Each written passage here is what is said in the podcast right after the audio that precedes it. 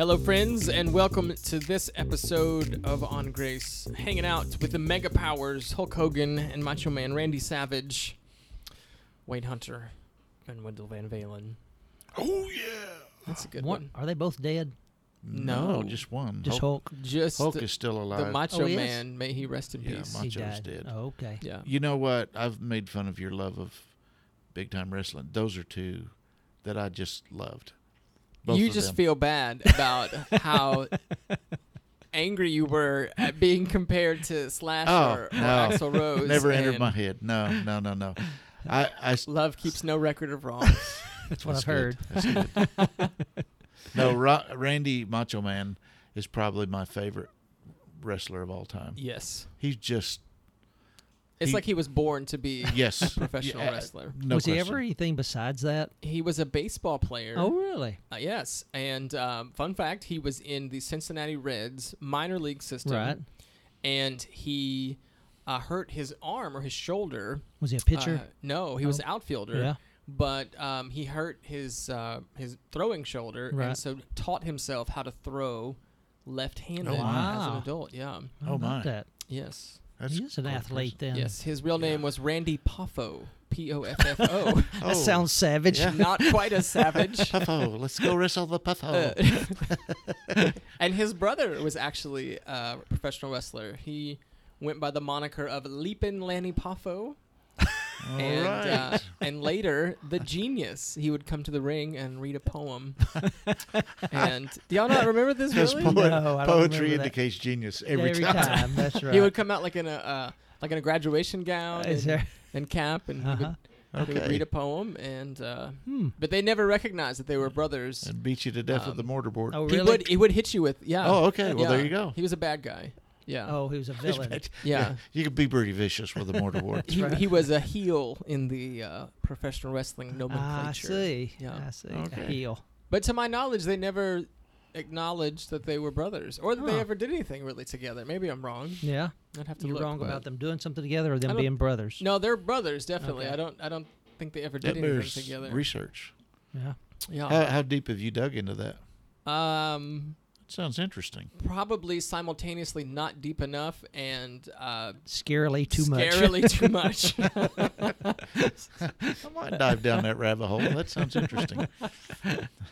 Uh, when you have a really uh, in, in, i- wide intellect, you have to find rabbit holes to go down. That's what I hear anyway. So I'm, very I'm assuming told. that's what Jason That's has very to kind deal of you. with. Yes. Yes, of So. course.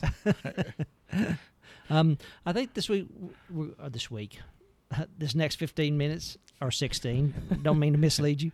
Um, we want to talk about this idea that uh, this the difference between the book and the person uh, that God comes to us in. And you would think that a book would be something that would give us security because you could read it and you'd know what it said and it would give you definite uh, boundaries or definitions or descriptions, at least anyway, of what God is like. And you know, how that turned out. We argue about it all the time. Mm. Uh, and the person of God would be much more mysterious and more difficult to grasp and to explain. Uh, but the truth is that our experiences with God give us great more security and and peace than the descriptions of who He is in the Word. Mm. And and so and so there's this, and I think you know being a Methodist in Wesley's life, he had the book down pat when he went to Georgia and was a missionary, and, when he was in the Holy Club and doing all those things. But it wasn't until he had that experience with God at Aldersgate that he had that sense of security and sure, assurance that that uh, that this was that this whole thing was real, even because I think he had doubts prior to that, even coming back from Georgia, whether this was whether he even had whether he had any idea about what God was like or what was going on. It was that ex- that encounter with God, uh, that God becoming personal, a person in his life, uh, made the difference. Yeah. It it's interesting. The experience of God is so um, the word comes to my mind, it messes with you. Yeah. because it's it's it's with the book. I mean, we've done this from the get go, from, uh, from the book, we pick our favorite passages and we pick our favorite themes, and we put them all together in a basket and mix them up, and we come up with this theology that's distinctive Right. to our group. So we got the Baptists and the Methodists and the Pentecostals and the Catholics and whatever. And you take the same document, and yet you come out with very different Right. approaches to how to live with God, Yeah. maybe. And we're all convinced that we've we've got it. Mm-hmm. When God visits, you we you, I can't argue with His visit with you. And you don't have groups of people. Well, maybe you do. You may have groups of people who say, "Well, my experience is just the same," but I don't know that they necessarily uh, form a club out of it. Yeah. You know, it's, Right. it's it's more it's more of storytelling than well, let's build a club out of the experience. Yeah. But it, it's um, God inside me. It it's so spontaneous and so. Um, I don't want to say the word arbitrary, but it is kind of arbitrary. Right. You know, Yeah. it's you. It's it's like trying to catch air in a butterfly net. You can't really do it. Yeah. It's. I mean, it's kind of what Jesus told Nicodemus. You know, it's it blows Right. like the wind. It's unpredictable. Goes where it will. Yeah, I think there's that uh, that sense in which it, you know, the the mystery of it is is kind of frightening, but it's also uh, that place where we where we express our trust, those encounters with God, uh, and the descriptions we have of Him in Scripture, all those things, uh, and in the life of Jesus especially, kind of dare us to trust this God of mystery and um, all that that's A W E Yeah. for those of you who don't speak Alabama, uh, is that to to trust Him in that, so that those those experiences become uh, something special. And so I think we take the word, and like you said, we choose the parts we like, but we also do away with the parts we don't like. Yeah. But in our relationship with Him, in those encounters and those experiences, we can't do that. The Mm-mm. parts we don't like or don't understand, we can't just dismiss those. Or I guess we can, but we miss. Uh, you know, we live with this nag in our hearts when we do that.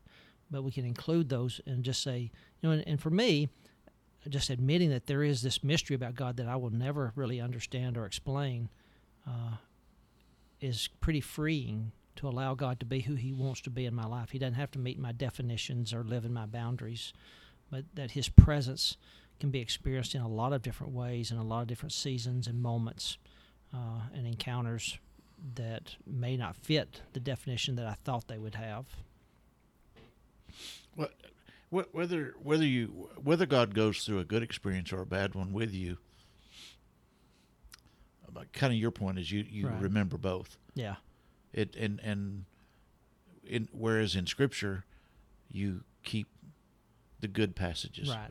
Air quotes good mm, Yeah, good to you. yeah. You underline the promises. Right. Yeah. Yeah. And you kind of yeah. There you go. Yeah, And you kind of cast aside the not so good ones. right. Air quotes again. Yeah, But in your experience, you don't have that. But something something that's kind of hit hitting me during this phase of the discussion is that, we're, and and we're not demonizing the word at all. We're not belittling no. it. It it's what gets us started in this experience. It what introduces us to this God who we can experience. It's like an, an open opening introduction to it.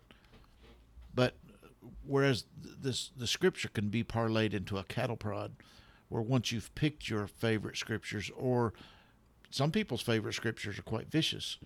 You, Yeah. and, use them as a cattle prod to control people and, and manipulate and you know uh, get them to go where you want them to go.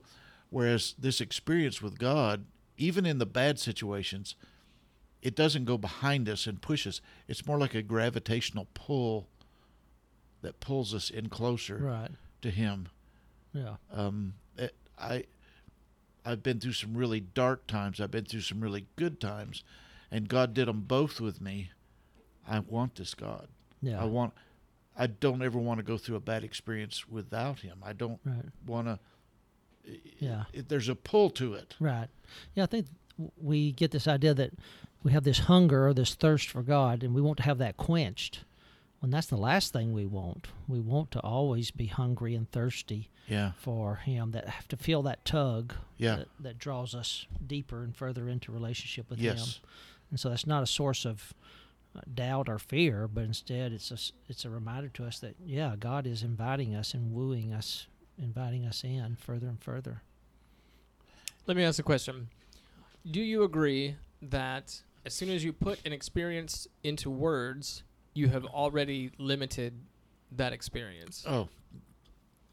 Word. Yeah. This That- reminds me of a quantum physics truth. Thank you, thank you, Laney Poffo. I yeah, I am the genius.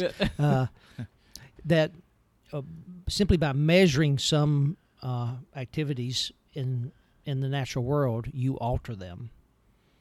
Uh, so it's kind of the same thing that uh, that when we try to measure things or define them, we actually change what they what they are in our minds or in our hearts. We I think we put some limits on that yes, when we do that. yes. Well, Yeah. hold, hold on, though. Hold on. What if? But what if we do it in community? Well, When, uh, when yeah, you begin okay. to share your word in community, doesn't that grow instead of shrink? Well, my thought was if if the three of us are having a delicious steak dinner, and we all three order our steak the proper way to do it, which is medium. you disagree? Uh, mildly, What, what is yours? medium rare, Okay. I yeah, I could Uh, go medium rare. I yeah. could go medium rare. I Yeah. could go medium rare. not Yeah. bleeding. no, no. It's not one of those where a good vet can get it back on its feet. Oh my! no, I just didn't. I just didn't want to seem love like a one. savage. I didn't want to seem Right. like a savage. like so, macho. Yeah. All right, I'll take Right. medium rare. All right, so we they all three orders a steak, medium rare. It's cooked Yeah. the same way. It's prepared the same way. But like as we eat it, each of us are going to have we have different taste buds. Right. We have different experiences to draw on. We've eaten different steaks in the past. Um, we're gonna chew it at different speeds, right? Like, there's gonna be all kinds of variables, and so like we try to explain it to one another. hmm So I might use different words or different metaphors to ex- to explain it to you all, or even to take a step further. If we leave the table and we go find somebody else, and we each talk about our steaks, we're, we'll use different words to describe it. We might compare it to different things. Right. Uh, I mean, like, so as soon as we as soon as we try to present it to somebody else, do we limit? Do we automatically limit it? Well, it's yes because we're talking about the the steak. Okay.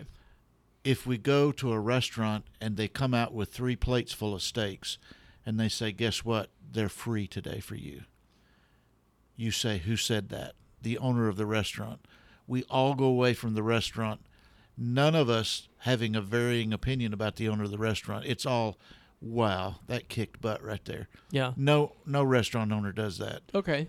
So it, the the experience of the steak, yes, will be very different, but the f- the the the reality of how they wound up on our plate Yeah. That would be pretty consistent, I would say, and it wouldn't be limiting. It wouldn't. It, it, it would the the owner retains the bigness uh, that he that he brought to the table, All right. the but- generosity and the kindness. But what if I bring baggage? Man, this Right. metaphor is going deep. if I bring baggage to the table and I'm like, oh, these these steaks probably fell on the ground Right. in the kitchen. That's Yeah. why he's giving them away. Mm. Or he feels bad Mhm. because I heard I heard somebody had a bad experience the last time they came here. Or yeah, these are these steaks are out of date. What's know, a, yeah. what's a God to do? Yeah. I, I, yeah, right. What's a God but- to do? Because people are always going to make up stuff about him, and Yeah. people are going to Yeah. make assumptions about him, Right. and yet he shows up with free steaks all the time, all the, and he keeps doing it, Yeah.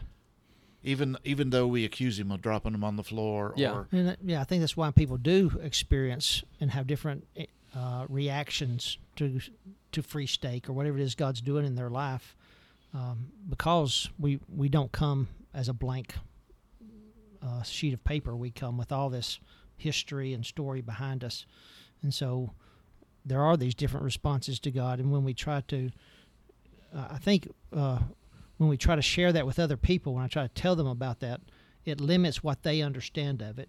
Partly because I can't explain it perfectly, and partly because they they hear it through their own story uh, and their own experiences with steak or whatever.